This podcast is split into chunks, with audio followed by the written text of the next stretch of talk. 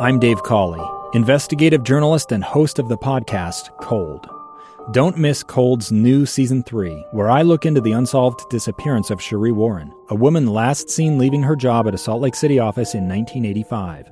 Police cast suspicion on Sheree's estranged husband and boyfriend, but never made any arrests or recovered Sheree's remains. Find Cold Season 3, The Search for Sheree, anywhere you get your podcasts.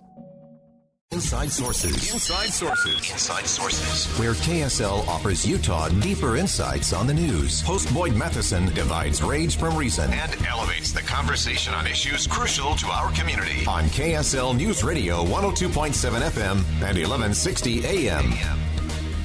When it comes to national monuments and federal lands, we have seen this go from the Obama administration to the Trump administration to the Biden administration. It even goes back to the Clinton administration and how these monuments are being done, how they're being declared. And of course, that creates a lot of uncertainty, which ultimately hurts our local communities.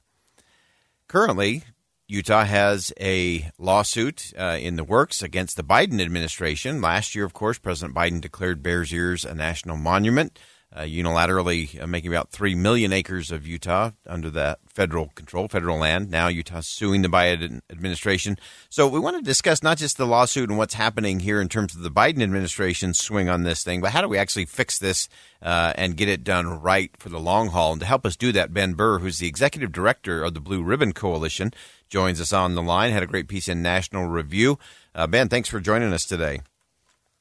Yeah, thanks for having me, Boyd. So How are you doing? Uh, doing well, doing well. And let's uh, let's get right down to the the crux of this. Uh, usually, when we say the words Antiquity Act, uh, most people glaze over. But give us just a, a snapshot in terms of what presidents of both political parties uh, have done over the years as it relates to the Antiquities Act, and particularly how it relates to Utah.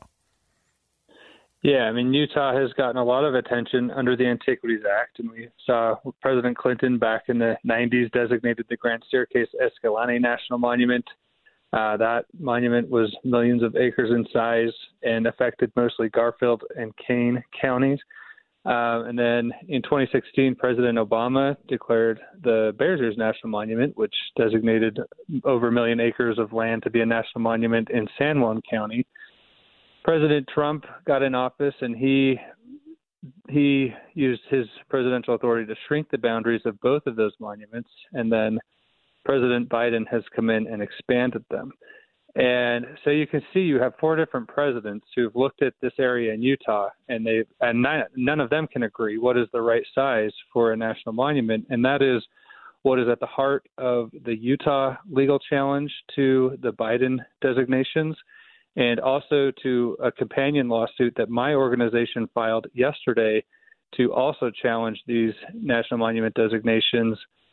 The Antiquities Act says they have to be the smallest area compatible with protecting specific objects on a landscape. And we think that presidents have abused this power. I know that presidential abuse of power has been in the news a lot lately and in the last several years.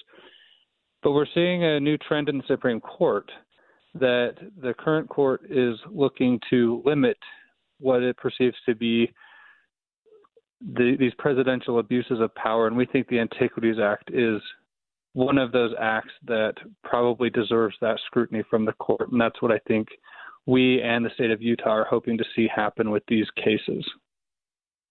So as you look at those, uh, I think it's uh, again kind of this smallest possible size that's compatible and it's supposed to be for you know historic facts and things of antiquity uh, having just large swaths millions of acres uh, doesn't seem to be the smallest size possible uh, to do that. Uh, so I, I, know Ben in the the suit that you've filed, the Blue Ribbon Coalition, you also have a uh, a rancher and a miner, uh, members of the Utah Native American community. Uh, talk about it in terms of standing there. What is it that they're saying, and how is that challenging, again, these broad sweeps or this abuse of the Antiquities Act? Yeah, no, that's a good question. A lot of people, if you hear about a national monument designation, you're probably going to hear about it in glowing terms by those who support these designations. They get a lot of press coverage, and the public generally likes exploring and and having experiences on public land, and so when they hear a national monument, they think this is like a national park and this is a great thing. Um, but the reality is is that these designations really do hurt people, and they change ways of life for people who have traditionally lived in these areas, and and you could still go visit these lands before there was a national monument and have great experiences on them. And what we've found is when they've designated these national monuments, they often have the almost opposite effect of what they intended. And so uh, we have ranchers who are seeing it almost impossible to manage their grazing allotments once a national monument gets declared in an area where they have an allotment. The BLM or the Forest Service or whoever's managing the area imposes a new regulatory system that just makes it hard to build water infrastructure, fences, anything that you need to run a successful cattle operation just becomes a stack of papers a foot tall of rules you have to follow, and it almost just becomes impossible. The same thing goes with those who own mining claims. We have a miner on our complaint, and they've suffered already hundreds of thousands of dollars of damages in trying to comply with the ever shifting ground beneath their feet and what these monuments mean for them and their operation. And at this point, with the Biden um, declaration, they probably won't be able to operate their mining claims, which is a property right. They have a right to do that, and a president came and with the swipe of a pen took that away. That is a problem. Uh, we have a Native American uh, member of the Native American community that is part of our complaint. They have in holdings within the monument and Interestingly, the Obama proclamation did allow for Native Americans to continue to traditionally use the land and harvest materials off of the land. The Biden proclamation didn't keep that exclusion in hmm. there, so they are actually being directly harmed. And so, and then my organization, the Blue Ribbon Coalition, we focus on outdoor recreation, access to public land, and so we're looking at our close, our roads being closed, our camping areas being closed or changed uh, are they putting in limits and reservation systems and all of it? And what we're finding is areas that once were premier backcountry primitive destinations are now turning into more of the hardened, heavy traffic mm. sites that you'd see in a national park. And so it really ruined the outdoor recreation experience in these areas. And it also turns these areas into a seasonal tourism economy instead of a diversified natural resource based economy. And so you'll see in our complaint we have a wide range of the common day to day Utahns that get affected by a national monument designation. And that's why we filed a separate suit.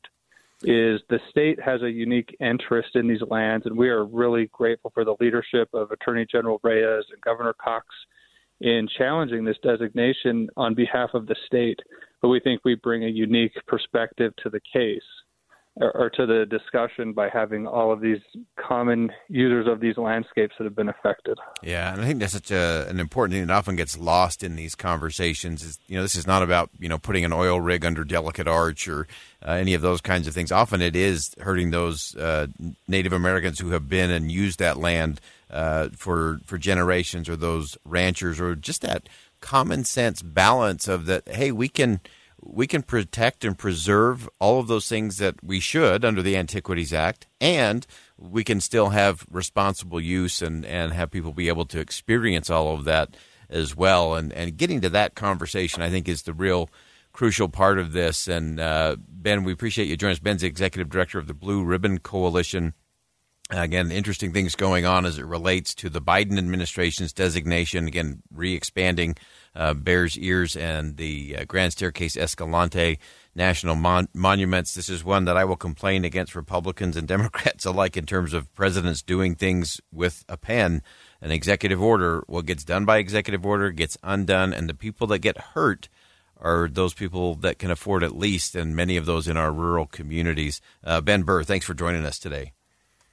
Yeah, thanks for having me. All right, that's an, an important discussion uh, that I think we have to get to. We can we can do that. It doesn't have to be the extremes of one or the other.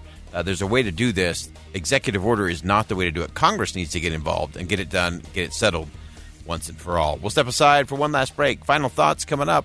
One more thing after this.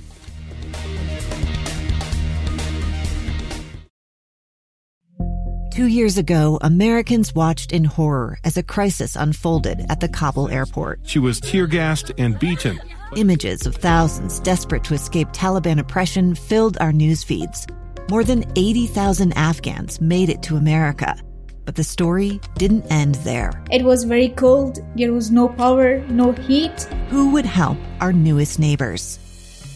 I'm Andrea Smardon. In Stranger Becomes Neighbor, you'll hear the stories of some remarkable refugees who left their homes and their dreams behind only to start over from zero. Their only possession was three blankets. And you'll meet Americans who stepped up to help them. You want me to come when you deliver your baby. What can one person do in the face of an international disaster decades in the making? That's Stranger Becomes Neighbor. Find us at kslpodcast.com. Follow us on Apple Podcasts or anywhere else you listen.